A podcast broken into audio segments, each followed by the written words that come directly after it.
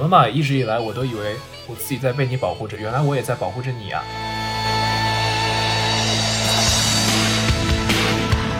你想世界上有一个人是你命中注定的人，哎，就哇好甜哦，因为在现实生活中完全不会有这种事情嘛。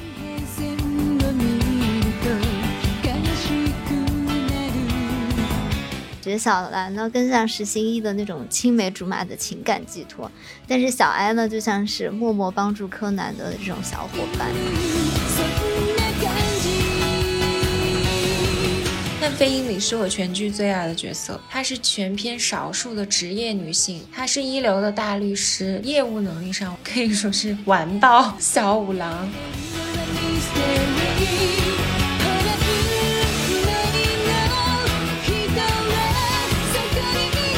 大家好，我是大图，我是小溪，我是杨子，欢迎来到大俗小雅。大俗小雅是三位生活在纽约、旧金山、海德堡的打工人，每周陪你一起跨时差谈天说地。那么在今天这期节目呢，我们想和大家聊一下像柯南一样恋爱。我想我们很多人对于名侦探柯南都是被他的剧情推理所吸引，除了主线剧情以外呢，原作者青山刚昌同样花了很大的心思在刻画角色和角色情感的碰撞所产生的化学反应。那我最近也是看了很多柯南漫画嘛，很喜欢。哦，刚刚阿图也提到青山刚昌喜欢组 CP， 其实他现实生活中也亲手组了 CP， 然后插了 CP， 就是他自己和他前妻高山南。如果是柯南动画或者漫画的粉丝应该都知道这个小番外小八卦，就是高山南呢他其实是柯南的配音声优，他们俩之前有婚了，然后我就觉得很甜，直到我后来知道了豆瓣真的是八卦集结地，就是你能挖到所有的料。听到另一个八卦，我突然有一点点的画面，就是其实青山刚昌的第一任老婆是他的青梅竹马，然后高山南好像是他的第二任妻子。对，他对青梅竹马好像真的有就是非常强烈的执念，就是柯南里面几乎都是青梅竹马的 CP 嘛，就觉得作者好像都有点喜欢自我代入。金庸老先生也是这样，我每次看到什么杨过、张无忌，我都觉得可能作者在投射自己这样。所以金庸在现实生活中也是一个很受女孩追捧的男孩吗？嗯，是吗？你们干嘛这么不怀好意的笑了一下？我们可以另开一集说这个。然后我就觉得青山刚昌呢，他有一点带入新一和毛利小五郎，仅代表我个人的看法，粉丝可以完全跟我不一样的见解。然后2007年青山刚昌和高山南结婚之后呢，几乎就没有传过什么绯闻了，哪怕是在两个人已经离婚了以后，在日本的生之日的活动上，有人问起青山刚昌最喜欢的声优，他还是回答说，我最喜欢是前妻高山南的声音。哇哦，有点过期玻璃渣糖的感觉。对，我还挺喜欢磕这种的，因为在日本声优地位非常高嘛，我觉得他们可能都跟剧集里面的演员是一样的地位了，在世界上的任何其他国家都很难有这样类似的一个现象吧，所以高山南真的是非常有国民度的一个声优配音演员。那我们回到剧情当中来啊，就是我们今天呢就会给大家介绍好几对在剧里面的 CP， 因为呢我本身对于名侦探柯南的了解其实是非常有限的，大家刚刚也听出来了啊，所以呢我就先来抛砖引玉一下，好吧？小溪在我们节目当中经常就是抛砖引玉的角色。然后如果非要说这部剧里面我最熟悉的角色的话呢，我最喜欢的就是灰原哀，然后所以呢我就想给大家讲一讲这个新兰CP 和柯哀 CP 的20年不休的 CP 大战。然后非常的对不起杨子，我知道杨子是新兰 CP 粉，然后我在这里其实我不是。你误解我了，但是小溪你先继续说。不是吗？你不是之前还在 B 站上面看那个新兰 CP 的高田剪辑？对，但是我并不是他们的 CP 粉。你先接着说，我等下可以说一下。好，那我先来表白一下，我最喜欢的这个角色就是灰原哀。然后我非常喜欢他，就是因为我觉得他造型是非常的飒，就是有那种甜酷 girl，这么说好像不太对，就是一头短发，然后就是那种奶奶灰，然后穿白衬衫和百慕大短裤。就我发现我想说他有别的衣服，但确实是经常穿百慕大短裤，是吧？小爱也有裙子的，小爱有很多裙子的，很多裙子我就是忽略不见，好吧？就我其实从小就很喜欢这种短头发很帅的女孩的造型，就之前我也跟央子有讨论过嘛，然后就发现我们对女孩的长相的取向就真的非常的不一样。那小希她一直喜欢那种精灵像的女生，比如说像周迅啊、王子文这种。嗯，我喜欢的女孩就是那种很女性化的大美人的那种偏好，我喜欢美艳或者很清冷的，比如说像莫妮卡贝鲁奇，清冷的话我喜欢像刘亦菲啊这样子，所以我们的偏好非常非常的不一样。但其实我也不算新蓝粉，就中间有个重要的原因是我一直觉得作者青山刚昌的爱情观其实有一点复杂，他一方面就是想追求那种很甜很纯粹，但另一方面我觉得有一点点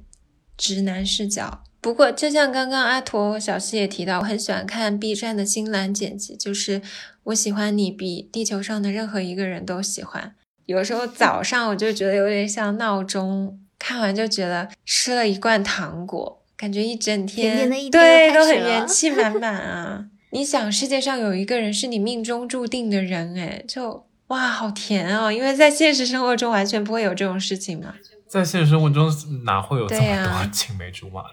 对啊，嗯，而且其实动画当中两个人的暧昧细节就是非常非常的多，我就挑几个我觉得最印象深刻、最戳中我的吧，跟大家讲一讲。就其实在动画最开始的时候呢，就很明显小哀和小兰是两个完全性格相反的这样的角色，然后小兰就是比较符合大众审美的一个甜美女孩这样，然后小哀就是一个有点傲娇的角色，然后他们一个呢是知道柯南秘密的这种小坏蛋，一个是什么都不知道的傻白甜。然后小哀的身世底色其实就是有一点灰色的，因为他的爸爸妈妈都是在这个坏蛋组织的研究员嘛，他们也就是在大火当中丧生了，然后小哀和姐姐呢就被迫加入了这个组织。那其实小哀和柯南的孽缘其实很早之前就开始了，就早在这个变小朋友的药研制的初期嘛，还是质保的这个灰原哀就在车里面无意间看到了走在路上的新一和小兰，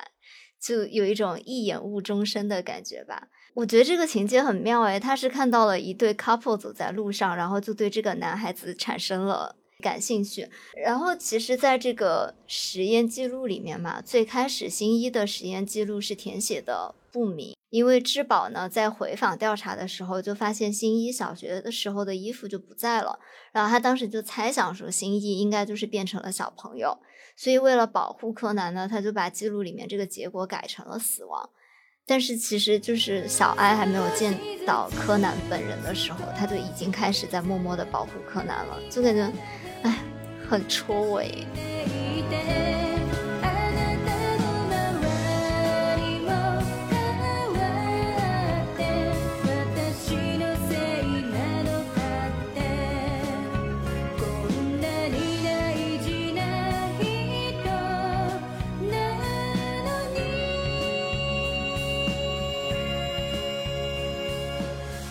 我最近看漫画，刚好有看到那个黑衣组织的特辑，讲到这一段的时候真的还蛮甜的。哇哦你就一个哇哦不是，我我觉得就是真的是缘分。小哀也变成了小朋友，然后逃离组织以后，他的第一件事情就是来到了柯南的家找柯南，就是真爱啊！就是他自己在遇到危险的时候想起的第一个人就是柯南。那个时候他对他应该还没有产生爱情这方面的，他可能只是想要就我觉得有的时候就是你遇到一个人，你就会就完全不是出于任何爱情的关系，但是你对这个人就觉得有一些特别的情感，你想对啊，就是他可能没有意识到自己就是爱情，但是可能就是本能的一个反应，那就是有一种特殊的感觉嘛。我成功入坑了这个可爱 CP 呢，还是因为他们俩真的非常非常的虐，就是小哀作为柯南最亲密的伙伴，但是却眼睁睁的看着柯南每天爱着小兰。我就记得有一集在海滩边嘛，然后小哀就看着小兰说我讨厌逃避的消极做法，对方是海豚，对，大家都很爱海豚，一个像我这样从黑暗阴冷的海底里逃出来又不讨人喜欢的鲨鱼，也难怪不是他的对手了。サメじゃないわ。相手はイルカ。そう、海の人気者。暗く冷たい海の底から逃げてきた意地の悪いサメなんかじゃとても歯が立たないでしょうね。我就哦，好虐啊！这话说的感觉好消极、啊。我觉得鲨鱼和海豚可以组 CP，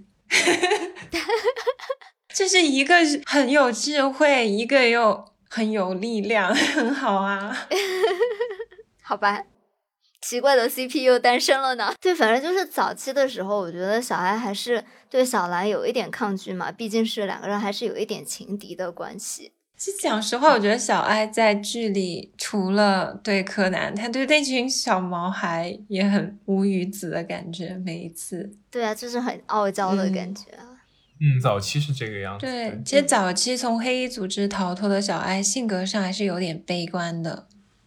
然后我第二个印象很深刻的场景嘛，就是因为小兰后来就成为了柯南的爱情保安。我觉得这太虐了吧，就是他明明深爱着这个男孩子，但是却为了帮助这个男孩子骗男孩子喜欢的女孩子。就是有一个场景是因为小兰她其实多次怀疑柯南的真实身份嘛，小爱就为柯南研制出了这个能够短暂时间变大的一个解药。然后呢，他自己呢，因为跟柯南的个子差不多，他就自己易容变成了柯南，所以就让新一和柯南同时出现在了小兰的面前。然后再结合那个时候小兰在舞会的时候非常美丽的那个装扮嘛，然后就真的有一种小爱在为他们俩的爱情做嫁衣的感觉。对，我记得这个片段，他虐恋的眼神真的是还挺让人心疼的。就小爱初期可能真的是对柯南抱有情愫的嘛，从他看柯南的眼神当中，我们隐隐约约可以感觉到，在危险的复活系列当中呢，小爱用意味深长的眼神望向柯南，尤其是当柯南看向他的时候，他还移开了。然后就有 B 站的 UP 主对这个部分做细致的研究，他发现在早期的柯南剧情当中，小爱这样复杂的眼神出现了很多次。我们也知道小爱最开始的眼神是很直接的，但后来这个眼神呢，就渐渐出现了一些闪躲。甚至在就剧集东都现象所的秘密当中呢，新一妈妈有希子还提醒柯南说，小爱注视柯南的目光是含有特殊情感的，这也证实了小爱的眼神。然后呢，如果你 Google 如何判断一个女孩子喜欢上了你，你为什么会 Google 这样的事情啊？不是，我是为了这一集去 Google， 然后第一个弹出的搜索条目就是 WikiHow 里面提到的说，如果有一个女孩盯着你看，当你会和她对视的时候，然后她立马把头转开的话，这很可能意味着这个女孩对你有兴趣。你们觉得呢？你们同意吗？或者说是有反例吗？我突然想到一个脱口秀的段子啊，就是世界上是没有女性凝视这件事情的，因为一个男生看一个女生的时候，女生的下意识的反应会是啊，我脸上有什么东西吗？他盯着我，这就是男性凝视嘛。但是男生如果看到一个女生盯着他看，男生心里只有一件事情，就是这个女孩喜欢我。这个段子是谁讲的？杨笠吗？不是，是另外一个男生讲的。可是 WikiHow 这么写，感觉是有理由的吧？我不同意。你是通过 WikiHow 在谈恋爱吗？不是啊，就是你们没有一开始是这样子，不是你们在交谈，就是比如说你在做一件事情，然后忽然发现你背后有一个目光看着你，然后一回头过去发现是有一个女生在看你，然后那个女生突然把就是眼神给转过去了。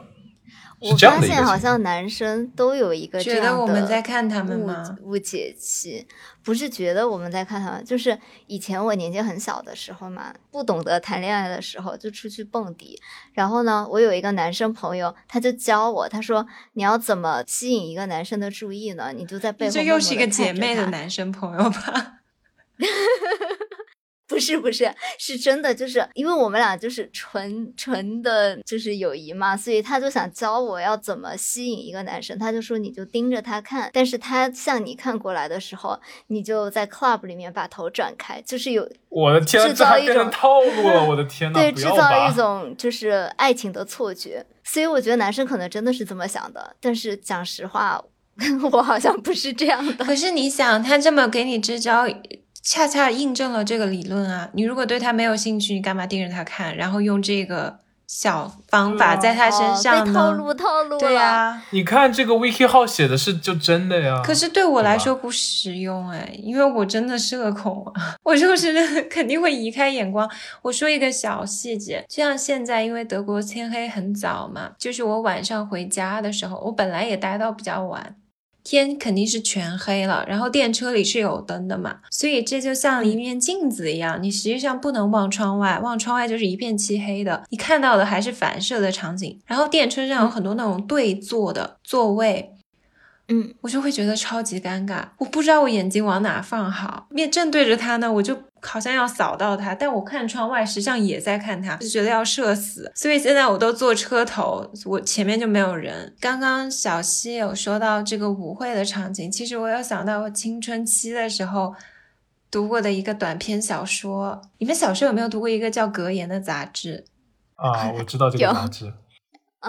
但是我从来没订过。我有订，我当时很爱看那个杂志，我印象很深，有一篇文章叫除了罗切斯特还有谁来爱简爱，就是那个故事就是讲一个丑小鸭的女生，然后她暗恋一个男生很久，然后有一次在化妆舞会的时候，她就把自己打扮得很漂亮，然后她长痘痘什么，她就把痘痘遮了，然后穿了那种很显身材的裙子什么的，那个男生就爱上了她，在那个舞会上，然后后来她又变成了普通人，那男生就认不出她了。那一篇短篇小说的结尾就是说，哎，除了罗切斯特还有谁来爱简爱。然后我当时看了我就特别能够共情，因为我之前在那个自卑的那一期不是有说过我青春期就是长痘痘嘛，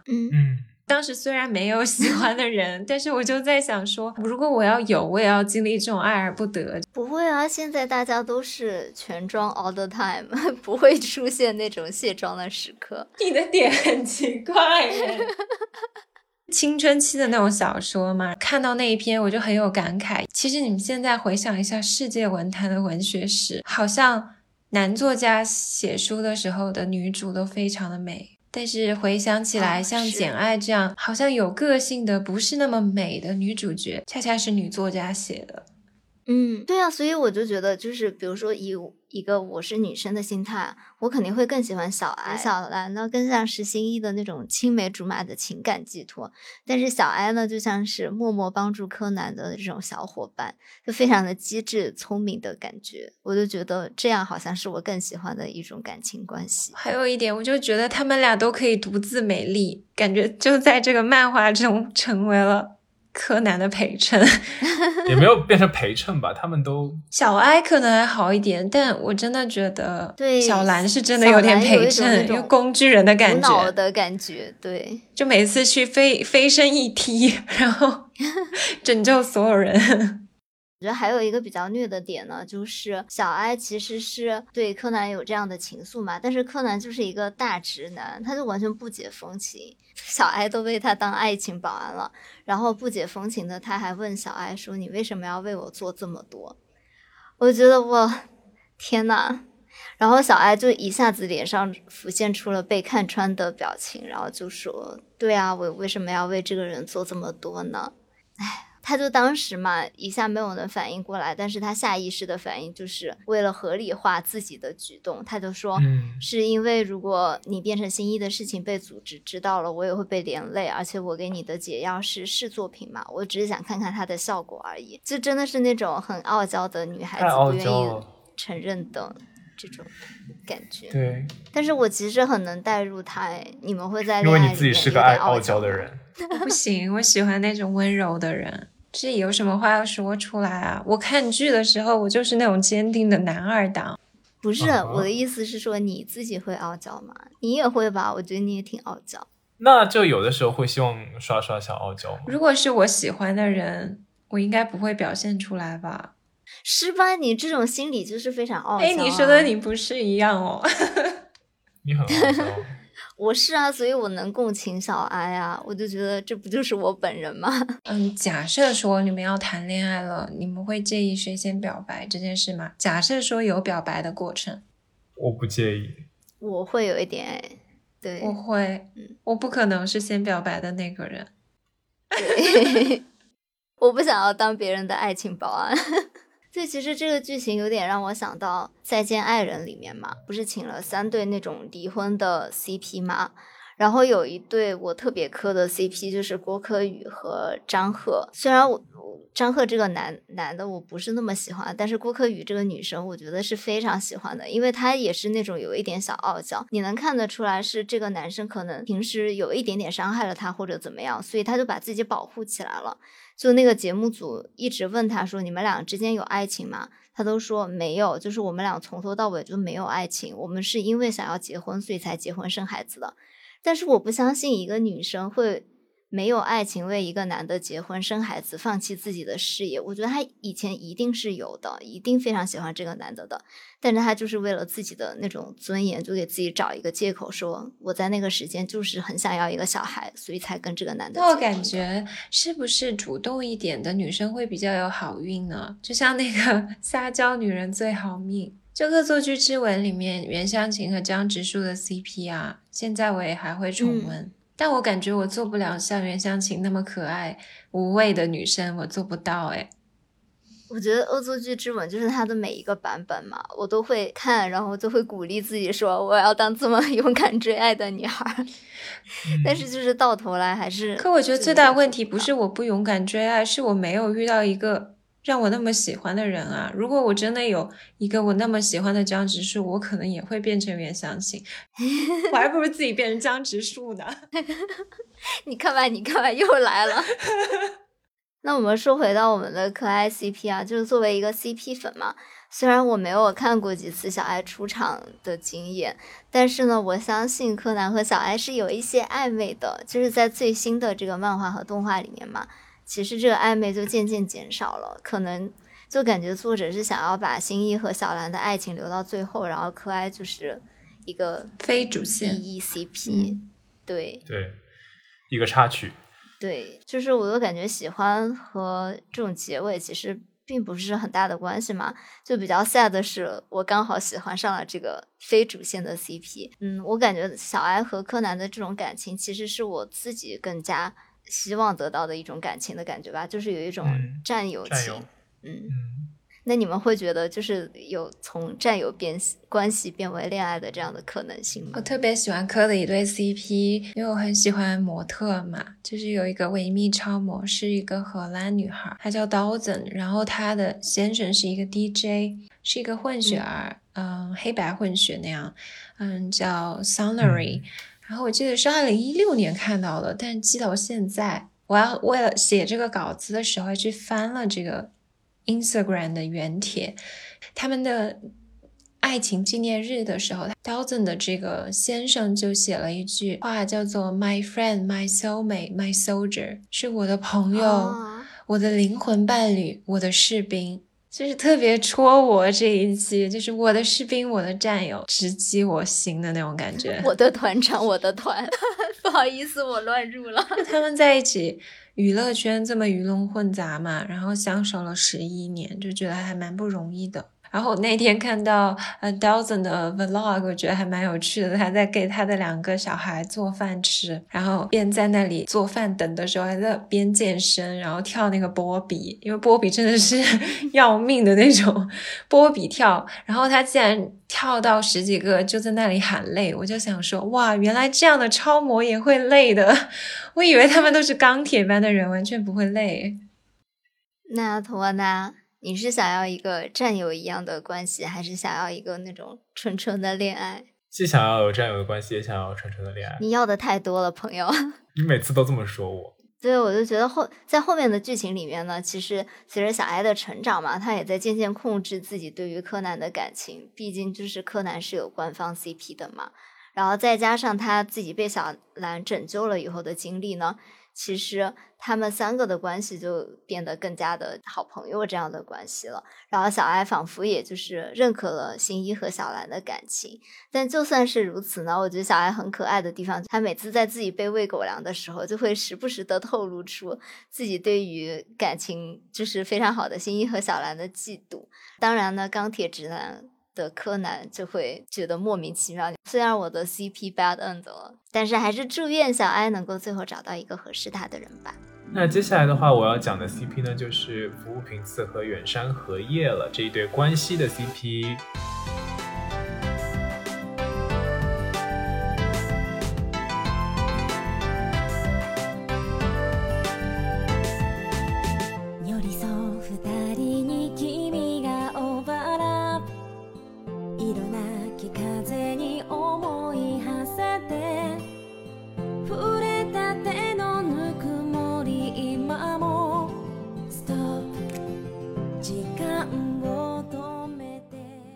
对，然后这两个人呢被称为青梅竹马的被镣铐铐在一起的人，可能是因为关系人性。为什么他的 CP 都是这种青梅竹马，然后命中注定啊？都说他那个自己对这个青梅竹马有迷思嘛，对吧？嗯，对，可能是因为关系人性格比较直爽的问题吧，就老是会拌嘴嘛。然后比如说他们去拜佛的时候，平次就会说：“荷叶，你快去求菩萨保佑你的腿变得细一点吧。”荷叶就说：“吵死了，笨蛋。”或者就是比如说平次去买百合花探病的时候，荷叶就会骂平次说笨蛋，哪有人带百合花来探病的，平次就会说笨蛋，那你不早说。为什么百合花不能探病 ？Sorry， 我的点有点奇怪，好像可能是花语不太对，百合花的花语，而且白的可能不太好吧。然后就加上方言的关系，听多就觉得这两个人可能在说相声，就我会觉得可能是因为青梅竹马的关系吧，他们之间可能没有那么多隔阂，然后说起话来也会比较轻松直接，然后两个人把自己最真实的一面表现给了对方，这样交往起来可能会比较舒服。所以那你们在交往的过程当中可以接受这种小打小闹吗？我是还蛮喜欢就是两个人互相怼来怼去，但是我觉得也不能就是太人身攻击，这样会损伤感情的。就有的时候两个人太熟了嘛，你就好像觉得什么话都可以说，但是有的话真的就是会就是刺痛别人。哎，我真的会难受。哎，就是小打小闹是可以的，比如说笨蛋，哪有人带百合花来探病，这个我可以。但是如果说你快求菩萨保佑你的腿变细一点吧，这个我真的会难受死。你这个不是，但是我觉得说女孩子这种外貌其实就不太好。对，但比如说说我笨我也不太我这个我可以。会比较喜欢别人夸你你好聪明啊，还是喜欢别人夸你你好漂亮？我是这样的，就比如说我问一个人说你喜欢我什么地方，他如果说觉得你长得好看，我就会觉得好肤浅啊，我不想要跟这样的人在一起。比较希望他说我就是觉得聪明。我就是那种肤浅的人啊。不，我觉得直接夸聪明会觉得有一点怪怪，但比如说可能就是他觉得你跟他阿土脸上浮现出了甜蜜的笑容。好吧，不是，好，听起了自己的头发。不是，我是这样子，就比如说别人说我就是聪明，我觉得可能太直接了。就比如说我们一起做一件事情，然后他说啊，你这事情做得挺好。那你是会喜欢别人夸你内涵方面的事情，还是夸你外表方面的？那这么说吧，标准放宽一点，就最好都要。你要求的太多了，朋友。不是，我觉得你们都也会这样子。不会啊，我只用夸我外表就好了，我不在乎内涵。啊，我想让人家夸我内涵，因为我没有。什么呀？人都渴望没有的东西嘛。哦，对不起，整段垮掉。不是，我觉得就是我们首先自己在谈恋爱的时候要对自己有自信还是挺重要的，然后就是可能就大家就对于这种方面的小打小闹真的不能太涉及关于太多外形，就是还是要有分寸一点。我不知道，可能也不是作为女生看小溪就没有这么没有安全感，可是我真的对这种外貌的东西会很没有安全感，我很怕被人嫌弃的，可能是青春期的阴影，我不知道。没关系，这些就是青春期留下的伤痕会一点一点克服的，相信你已经克服10年了。没关系，还可以继续克服下去的。你已经比时间做得更好，正能量循环起来，好吗？ You can do better。 对，真的，这两个人真的是知根知底啊。然后而且还总是拆台，就是有一集呢，服部扮成了工藤的样子，大家都没有认出来，但荷叶一眼就认出来了。他说：“你干什么呢？平次脸上涂那么多粉底，发型也变了，你是来演歌舞伎的吗？”然后我就会很羡慕这种默契。然后荷叶很可爱的地方呢，就是他经常会留意到服部一些细微的变化，然后很容易吃醋。比如说有段时间呢，平次一直给柯南打电话，然后被荷叶看到了，荷叶就开始会猜疑说，平次肯定是上了不知道哪里的坏女人的当。然后我就觉得荷叶还挺可爱的，对。然后甚至是在这个对，甚至是在剧场版《唐红的恋歌》当中出现的情敌大冈红叶的时候，红叶毫不客气向荷叶宣战，青梅竹马的恋爱游戏到此就结束了，平次是我的。然后荷叶为了夺回平次，苦练花牌，为了在花牌冠军赛当中战胜红叶呢，就是为了有些就是小嫉妒，为爱情燃烧的样子，真的是非常非常的可爱。你们对交往当中产生的这种嫉妒心理会怎么看呢？一般我真的觉得这果然是男人写出的剧本了。就是为什么随便一个男的都有好几个女的要抢他。对，然后就是关键的时候呢，平次从来不掉链子的。比如说在这个道顿窟误以为荷叶要被麻药贩子袭击的时候，平次奋不顾身的冲上去对峙药贩子，你要对我的荷叶做什么？然后结果这句羞耻的发言还被灰原哀录制成了手机的来电响铃。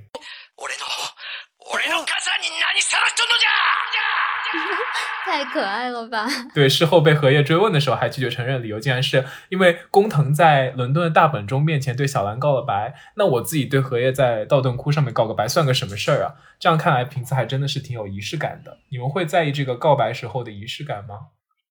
我觉得小时候会比较在意，但是好像年纪大了以后，就是谈恋爱也并不会说一定要有一个那种轰轰烈烈的仪式感来说你要跟我在一起吗？好像大家就是年纪大了以后不太会有这样的场景发生。你会在意求婚这种仪式感吗？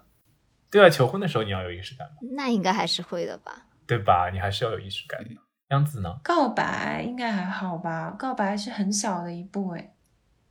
也不是小吧，我就感觉好像现在就大家到了这个年纪都不太会那种大庭广众在楼下怒喊哦，那个跟我想的仪式感不一样。我仪式感可能是两个人吃个饭，然后突然跟你说，很郑重的说，这种仪式感不是说我以为你是要那种轰轰烈烈。你的刚刚举的例子不是在伦敦的大笨钟前、那个也只有他们两个人，别人又不知道。对啊，在 Turner 的花钱还是要的吧。我知道了，以后就是央子有了。央子想要的是在 Turner 的话前被告白，大家注意好啊！请注意这一段好吗 ？Turner 话前 ，Turner 这集剪到开头好吗？跳进黄河洗不清。好的，那么就结果呢？好不容易服部苦心准备了告白的场所，什么朝阳普照，夕阳辉映，大铁温内千枚金币2000钢，在闪耀着金色光芒的湖畔，在闪耀着金色光芒的湖畔，正准备告白的时候，却被赶来驱赶怪兽的警卫队给打断了，然后被迫低情商发言说啊，什么东西啊？哦，就是他们那集是要赶一个怪兽 ，anyway， 好吧，然后却被赶来驱赶怪兽的警卫队给打断了，然后服部平次就这个时候低情商发言说，哎呀，就是啊，把鸡蛋拌在杂烩粥里面的确非常好吃，然后来转移话题。挺可爱的。小西你为什么我都 get 不到这里的剧情。不是，就因为之前荷叶跟瓶子说把鸡蛋拌在杂烩粥里真的非常好吃呢，然后瓶子因为就被打断了嘛，所以想岔个话题，所以就说啊，把鸡蛋拌在杂烩粥的确非常好吃啊。我觉得这里很可爱，就是好像明明啊，所以我觉得好像荷叶说的话，服部平次都有在听的感觉。其实之前的荷叶嘛，也有因为这个长野县陷阱，上原由一对这个大河敢助的主动告白所刺激，升腾过想要主动告白的冲动，而且还被教导说，恋爱就要像《孙子兵法》里面的风林火山一样。于是就决定说要其疾如风，鼓励自己勇敢告白。咱们这个荷叶呢，等到真的到了瓶子跟前，突然脑海里就蹦出了风林火山的后半部分，其徐如林，不动如山，然后就怂了，放弃了。这一句我突然想到我爸说的一句话，我爸就说日本人没有学到孙子兵法的精髓，因为他们在他们那儿最广为传颂的就是其疾如风，其徐如林，但是孙子兵法最高的境界应该是不战而屈人之兵，就他们学到了术，没有学到道，突然进入了中央十台。你看完没有学到精髓。对，他没有学到精髓。要不战而屈人之兵好吗？对，要不战而屈人之兵，大家。对，那么你们会怎么 prefer？ 你们会 prefer 就是男生来告白，还是说自己主动来告白？为什么要问重复的问题？样子感觉是应该。样子的回答应该就是不战而屈人之兵是吧？我叫不动如山。好的，那么这两个人呢，每次感觉就是真的要告白成功的时候，老是会出现一些状况，比如说荷叶怂了呀，一会儿是瓶子无聊的胜负心啊，都以失败而告终，每次真的是吊足了胃口。作为这个名侦探柯南的忠实观众呢，我们也期待瓶子或者荷叶可以在接下来的10年内告白成功。10年内这个时间线也拉得太长了吧，就等一个告白要从青梅竹马要等到人到中年。我觉得你在内涵我。他们对柯南的世界观的时间跟我们不太一样。对，他们可以不老，我们不行。说到这对 CP， 我想到剧场版《迷宫的十字路口》里面，荷叶就一直很耿耿于怀服部对他童年时候遇到的那个玩皮球的小女孩一念不忘。对啊，他怎么会不记得？对，但是服部寻寻觅觅，最终却发现记忆中的那个人其实就是荷叶，一直在自己的身边，但他其实没有很直白的说。天啊！然后荷叶他其实担心的服部的初恋情人，就是8年前的自己，才8年哎，就居然能忘记。对，他怎么会忘掉自己在拍皮球的事情？还蛮神奇。然后我也很喜欢，就是在一旁看着服部和荷叶的小兰，然后他就在心中默默对新一说的那一句：“我并不介意等待，因为等得越久，重逢的那一刻就越幸福。”岩にせかるる滝川の割れても末に合わんとそう思う。这句就很甜啊！等得越久，重逢的那一刻就越幸福。这是我经常对自己催眠的一句话。原来如此，没想到磕的是自己的 CP。 不是，就是等得越久，见到的那一刻越幸福，可能会这样吧。人家是要重逢，你这是还没找着呢。你得找个人跟你重逢。在平行宇宙里 OK。 柯南也是这样默默守护在小兰身边的一个存在啊，就两队都挺傻的，互相都搞不清楚状况这样。OK， 好的，那接下来我要给大家就是介绍的另一对我非常非常非常喜欢的 CP 就是金崎真和铃木原子了。PG 的贵公子金崎真和铃木财团的二小姐铃木原子的相遇呢，也是充满了命运。在空手大会上面看到全力不顾形象给小兰加油鼓劲的原子的样子，虽然周围的观众都在笑那个女孩怎么那样啊，然后金崎真就脸红着，心里想到哎，这个女孩真的是非常的可爱啊。我突然想到了喝酒那一期小公主的故事，谁不喜欢富婆呢？还是奋力为你加油的富婆。可她那个时候她不知道铃木原子是个富婆，你看她那个表情。然后那个时候原子还不认识荆棘嘛，然后两个人呢再次相遇的时候，荆棘拯救了被卷入世界的原子，而且还给她挡了一刀。之后在这个原子的红色手帕这一集当中呢，察觉到原子有危险，原子发了条短信，因为这个荆棘她看不懂原子短信里面女高中生的用语 eve， 所以不知道约会时间，但就觉得说又去问原子就是有失风度嘛，所以决定搭帐篷在约会地点守着原子，等待了数个小时之后，其实我觉得这里真的只要问一下就好了，但从侧面看搭帐篷真的愿意为对，太好中二啊，突然觉得很 man 从侧面看所以那个 eve 是什么意思啊？就晚上见吗？就是 Christmas Eve， Christmas Eve， 就是原子约他说就是你要 Christmas Eve 去，然后他没有说的很明确，他就说 eve， 然后就希望金崎真能懂，但金崎真不懂，他又不敢去问，然后他就真的去搭帐篷在那个地方守了他大概几个小时。但从侧面看的话，就可以看出这个荆棘他真的是愿意为原子花时间的。那么你们的约会时间和地点的安排和协调，你们会怎么完成呢？会不会把这个Q的很硬？就是你们会 message， 就是传递的很明确吗？不然呢？你要约一个人，你跟人家说 if 吗？好像现在不太行得通吧？好的，那大家都知道这个原子他是怪盗基德的头号粉丝，动不动就基德萨玛基德萨玛的叫着，然后金崎真头上一抹绿，醋坛子就翻了呀。于是有一次要想生活过得去，于是有一次基德发了就是偷盗宝石的告知函之后，就亲自申请去保护那个宝石，然后挑战基德，再加上原子的妈妈自己未来的丈母娘又给自己立下了这个约定啊，说如果你能保护住这个宝石的话，我就同意你跟原子交往，不然你想都别想。然后金崎真就是更加充满了干劲。另一边呢，这个基德在偷盗宝石之前来到了原子的闺房，请求原子协助他做一个测验，看能不能就是金崎真啊，他能不能认出基德假扮的原子。大家也知道这个基德是就是非常平常的女装大佬啦，对。然后面对自己的偶像呢，原子欣然就接受了。于是正式偷盗那天，怪盗基德扮成了原子的样子出现在了金崎真的面前，用惯用的障眼法手法成功的拿下了宝石。眼看着基德就要乘着他这个滑翔伞逃走了呀，然后金崎真就感觉啊不好了，和丈母娘的约定。于是然后他就赤手空拳的拆大厅的柱子，然后并且利用杠杆原理冲上了天花板。于是我们一直都很皮的基德这下子也慌了，金崎真就质问基德说，能否请你把宝石还给我呢，连同原子小姐的心一起。不是，这句话感觉在别人说的话会很油腻，但是在金崎真说出来就非常的感觉很真诚，不是吗？对，基德故作镇定不失风度的说，原子小姐的心我可一直都没有偷走。原来他和在原子做约定的时候，原子就害羞拜托基德说，请你千万不要弄伤阿珍哦，他下周还有重要的比赛。为什么突然要跨台？我哥要杀了你。于是基德呢趁着这个荆棘回味原子说这句话的时候，留下宝石乘着滑翔伞扬长而去。哎，你们会想要给一些就是给恋人一些小测验吗？平常生活当中。不是，我有一个问题，所以就是原子明知道基德要偷到他们家的宝石，然后拱手把宝石让给了基德吗？对，那他就是爱基德啊。没有，他是为了测验阿珍有钱人的快乐。那你们会想给恋人一些小测验吗？就你会，比如说，就你想象一下，你会希望给一些小测验吗？比如说，就判断他说，哎，你爱不爱我啊，这样子。判断他说你爱不爱我，这真的太老套了，朋友。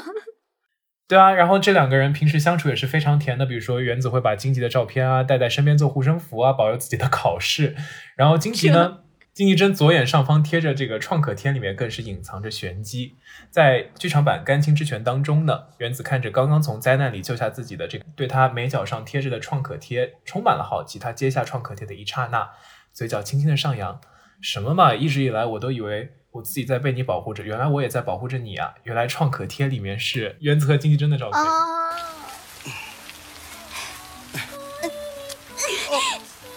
それはそのお守りというか。これずっとつけてたの？はい、男が廃ると思って言い出せませんでしたが。なんだ、いつも守られてると思ったけど。私が誠さんを守ってたんだね。那么下一个是什么 CP 呢？这样子。对，最后一个 CP 就是毛利小五郎和飞鹰里。从柯南有一集叫《看不见的嫌犯》里面有说过嘛，就是鹰里他从小学校里那种品学优良的学霸，小五郎就是那种最调皮捣蛋的差生，两个人像那种两极的关系，但最后面居然在一起了，就有点像性转版的恶作剧之吻。我觉得他们是自然而然在一起的，就一直觉得五郎是那种油腻大叔，就各种花痴其他的女，表面上不像我们刚刚提到的其他男主，相对还挺专一的，比如说像新。对啊，小五郎一直喜欢一个 idol 叫什么冲野洋子。对，有口存在感太强了。但飞鹰里是我全剧最爱的角色，因为我觉得她很独特很丰富，就对比新一的妈妈工藤有希子，她的人设是少女偶像，结婚就隐退了，这完全就是完美模板啊，就是男性喜欢的山口百惠的动漫版。 对，然后小兰就是痴心默默等待爱人的纯情女孩，灰原哀就是绝顶聪明但是也是爱而不得的付出型的女二。但飞鹰里就很独特，她有点精神洁癖，但是又存在着放不下在感情中的种种纠结的那种可爱又矛盾很立体很丰满的一个角色。而且还有一点非常可贵是，她是全片少数的职业女性，是一个女强人。对，她是一流的大律师，就是业务能力上完全可以说是完爆。对，我甚至觉得他这个就他的职业发展甚至比毛利小五郎好很多啊。小五郎就是捡了便宜嘛，新一变成小孩了嘛，不然他的办案能力可能几年接不到一个案子吧。然后工藤有希子，新一的妈妈了，她在学生的时代被人称为帝丹公主，但是飞鹰里的外号是帝丹女王。哇，姐就是女王。自信放光芒，很符合我们现在的很多价值观，大女主的人设。那说到这个大女主，然后说到职场女性，其实我最近比较关心的一个话题，当然也有一点点稍微过时，因为我们这个大纲是挺久之前准备的。对，就那段时间也很火，现在也不应该过时，我觉得它应该是一个一直在热度的话题才对，就是工作和家庭的平衡，关于什么全职主妇全职妈妈的话题。因为前段时间有一个综艺很火嘛，就披荆斩棘的哥哥里面戚薇的先生就是李承铉，他有一段采访就还蛮出圈的嘛，他就说自己全职带娃导致了抑郁。石榴婆我很喜欢的一个博主，他也写过像锤哥锤嫂，本来锤嫂也自己也是个演员啊，然后后面他们结婚以后生了孩子就在家带娃，然后导致的这种伴侣之间自尊心的问题，就是一种竞争的关系，觉得为什么男生可以继续在外面继续自己的事业，然后女孩要牺牲这么多在家顾家，然后感觉精神上经济上都要跟男生高度的捆绑在一起，甚至是依仗于这个养家就是有经济大权的人。我就觉得这是一个还蛮现实的问题吧。其实我跟小希也会蛮经常讨论这个问题的。是，就是我们未来到底该怎么样去平衡这样的事情。因为就像我们上期节目的 Q&A 里面也有一个听众的留言我印象很深刻，就是说生孩子然后刚刚重返职场嘛，我就觉得还蛮不容易的。我也想说这个，对，我就特别就是当然生孩子是一件非常非常值得高兴的人生当中的大事情嘛，但是我觉得特别为他高兴的是他先说了我现在顺利的返回了职场，然后小宝宝也在一天天长大，我就觉得特别替他开心。因为比如说像德国这边的产假，它是带薪产假，是产前的6周，产后的8周，总共有3个月，你就是正常工资。德国在产假之后还有一个父母假 Elternzeit， 然后他的父母假最多可以休3年，而且爸爸和妈妈都可以休。这个父母假呢，就是你可能工资就不能那样去领，但是政府会给休假的父母一定的补助。听起来是不是觉得很完美？但其实就是你休假的时间越长，你就越脱节。对，越脱节，而且这个公司要招女性，她要考虑的因素就会越多。这个它其实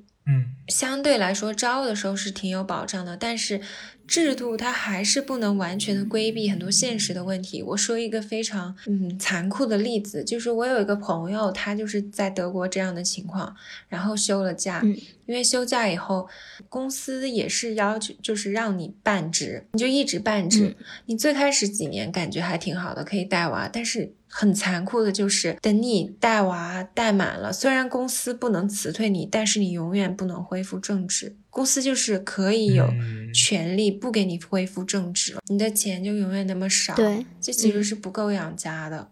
对，其实我最近也在考虑这个问题嘛，因为我不是快要回国找工作了嘛。那其实我在纽约找工作的时候是没有遇到任何这方面的问题，因为当然第一，纽约大家结婚的时间都会比较晚嘛，然后那社会上是没有这个期望值是说你30岁就要结婚生小孩这个问题的。所以我的老板招我，包括他现在就是我们工作起来，他心里面从来没有任何的疑虑是说我会不会有一天要去结婚啊生小孩会影响我的工作。他对我是没有这方面任何的就是限制也好，就他会很放心的让我去做一些事情。那但是我现在这个年龄要回国去重新找工作，那我有问我身边的医生，对，我有问身边的一些女生朋友，她们就给我的反馈就是说有可能你一回去，第一，你在国外的工作经验会以1/2这样来折算，然后第二就是你现在这个年龄，大家的第一反应就是问你说你的感情状况是怎么样，然后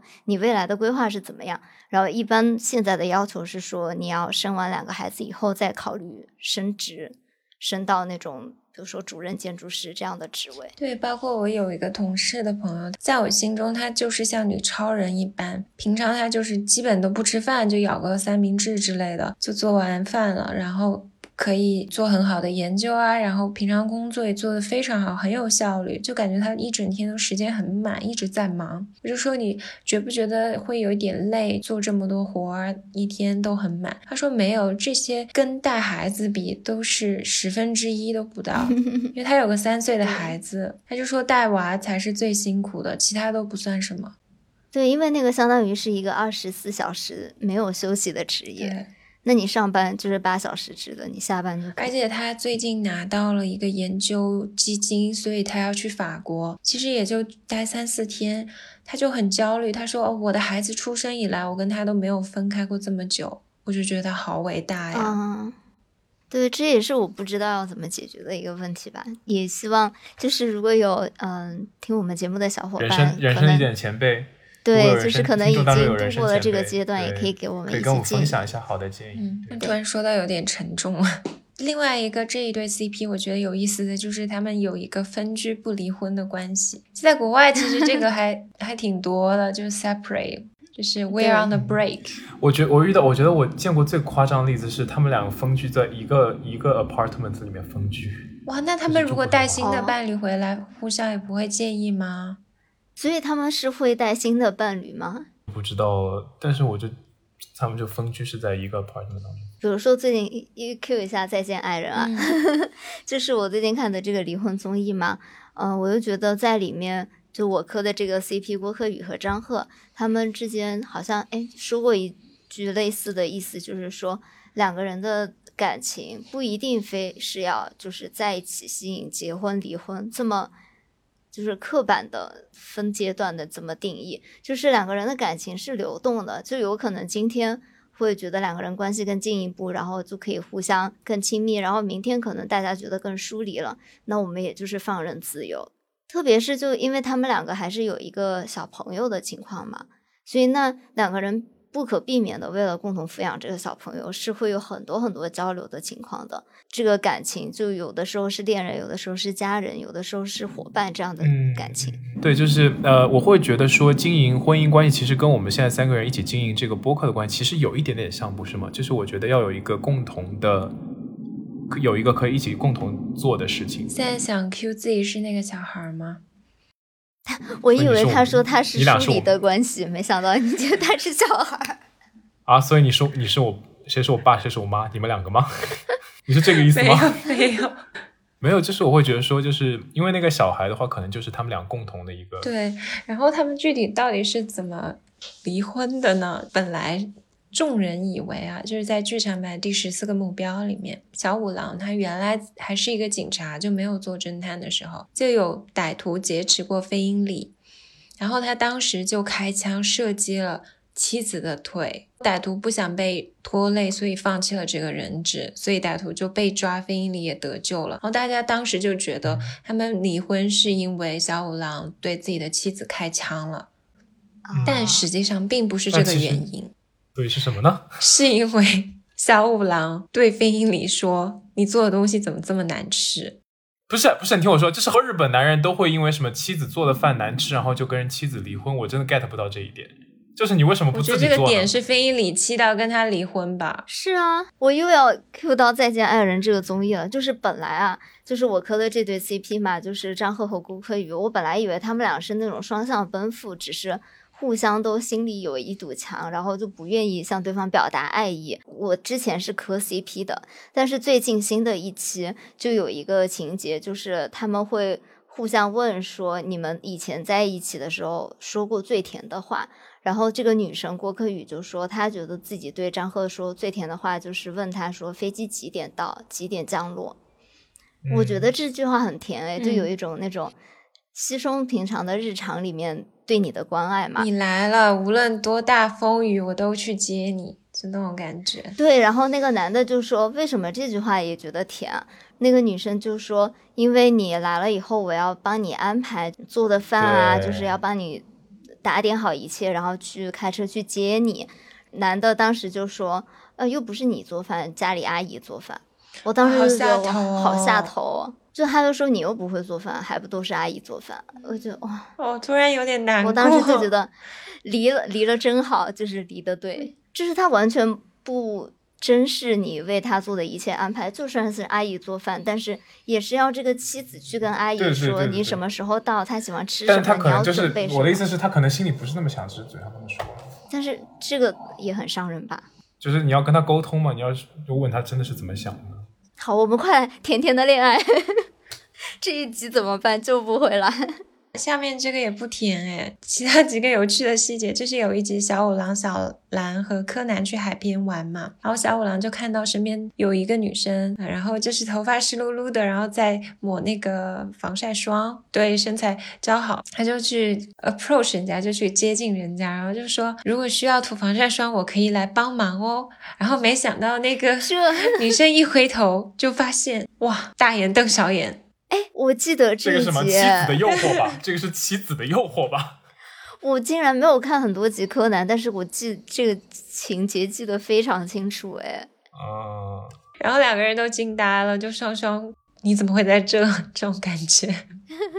然后小五郎的态度立马就变了，他就说这么大年纪的半老徐娘穿什么颜色鲜艳的泳衣。然后飞鹰里就回怼他说好色没品的瘪三，逮到一个漂亮姐姐就上前去搭讪。哎我的天，这两个人真的是。我想问一个问题，你们能接受自己的伴侣在自己面前评论另一位异性吗？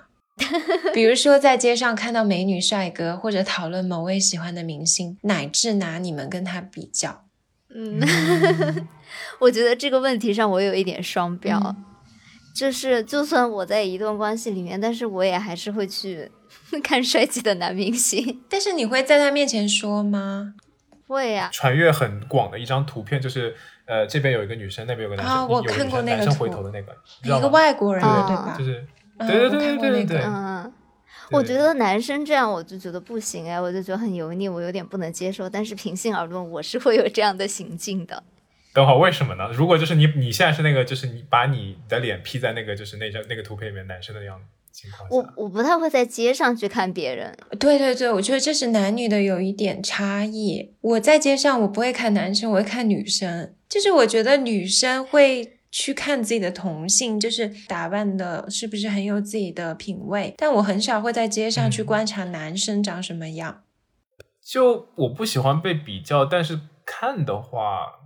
就可能多多少少会。如果他不拿你做比较，就是比如说他在你面前赞美他的 celebrity crush， 就是他喜欢的某个明星名人这样。我觉得明星好像还好，这明星无所谓，但如果是一个就是你身边认识的人，或者说是你们都认识的朋友，那就会觉得对对对吧？因为感觉就是明星的话 at least 就是遥不可及是吗？对，但是如果是你身边的人或者身边的朋友的话，就感觉会有一些不希望有的可能性。然后就感觉他们两个人还挺傲娇的嘛，就是他们虽然分居了，然后费英里其实他会经常叮嘱和小五郎一起生活的女儿小兰，比如就假装漫不经心的告诉小兰自己这里有2件织好的毛衣放着太碍事，还说毛衣虽然是小五郎的尺寸，但一定不要在天冷的时候给小五郎穿，让他一定不要佩戴灰色领带，千万不要定期修剪起毛的球球等等。特别是小五郎的事务所，如果有什么不正经的女人来的时候，也千万不要告诉他。总而言之，就所有话都要反着说就对了。为什么都要反着说？我觉得女生好像真的很喜欢说反话。对，我承认是这样。就虽然我道理我都懂嘛，但是我好像就是很希望有一个人能读懂我的心思。我也是，但是啊，你这不行，就是，这个你不讲出来，对，你不讲出来，人家怎么可能会懂呢？你这个，我后来就发现，就确实男生是不懂的。他永远也没办法懂。不过相比之下，我就觉得小五郎虽然经常搞一些很死亡的直男发言，但是他在表白的时候还是非常会的。其实那一句我比世界上所有人都喜欢你是新兰抄的作业，对，那个其实是小五郎说的，就是在剧场版的瞳孔中的暗杀者，他就说我真的好爱你，比地球上的任何人都爱你。对，但是非英里的示爱方式就傲娇一点，比较收敛。就在剧场版那个侦探的镇魂歌里面，小五郎有次打电话问非英里相不相信他能解决这个案子，非英里就有个小助理嘛，他就问非英里是不是在打电话，然后英里就抱起他的小猫，然后就对那个猫很宠溺的说，是个最讨厌的家伙打来的，对不对啊五郎？因为他给自己的小猫取名叫五郎。对，还是一只俄罗斯的蓝猫，很妩媚的那种。对，你看那个姿势就很像小五郎。另外就是小五郎表面虽然不靠谱，但他关键时候就是很有担当。比如说我刚刚说的那个歹徒，他就解救了飞鹰里。然后还有一次就是飞鹰里他是律师嘛，他就被那些自己送监狱的家暴男联合起来绑架了，而且这些暴徒还想拍下他的裸体视频让他道歉以泄愤。然后小五郎他其实自己是有恐高症的，但他还是顺着水管道爬到高楼，然后用柔道中的绞杀制服了那些歹徒，然后说出了那句惊世骇俗的虎狼之词。来阿陀，为什么是我说啊？你是男的呀，很奇怪啊。对，你很合适啊。这个世界上可以看到英里裸体的只有我一个。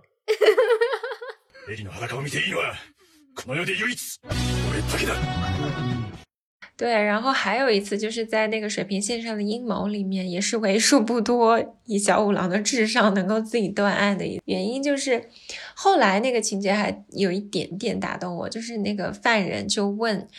为什么他会被盯上，是不是因为长得很像小五郎他痛恨的一个人，但是小五郎就说恰恰相反，就是因为这个犯人长得太像非英里了，所以小五郎从一开始就很想去证明这个案件并不是一个这么像我爱的人的样子的人做的。所以反而印证了这个犯人就是这个女孩。甜诶，嗑到了玻璃茶的糖。就是那今天我们大家和一起大家回顾了一下柯南当中可以让大家嗑的非常非常甜的 CP， 然后他们当中呢有一些非常傲娇的人，有一些呢不知道如何表达自己感情的人，还有一些就是口是心非的人，但是我觉得正是因为这些就是别别扭扭的地方导致他们我感觉他在内涵我们俩。对，但是因为正是因为这些别别扭扭的地方呢，导致他们在这个柯南剧情当中显得就是非常的可爱，他们的角色也非常的有记忆点。当然我们在最后呢也希望能够祝愿他们有情人终成眷属，没有告白的赶紧告白起来，然后希望大家都能收获甜甜的爱情。那如果小伙伴们有什么你们磕的别的柯南的 CP， 也欢迎在评论区里面给我们留言，给我们暗示的。好的，那今天的节目就到这里了。我是阿托，我是小西，我是杨子，我们是大俗小雅，下周再和大家见面了，拜拜。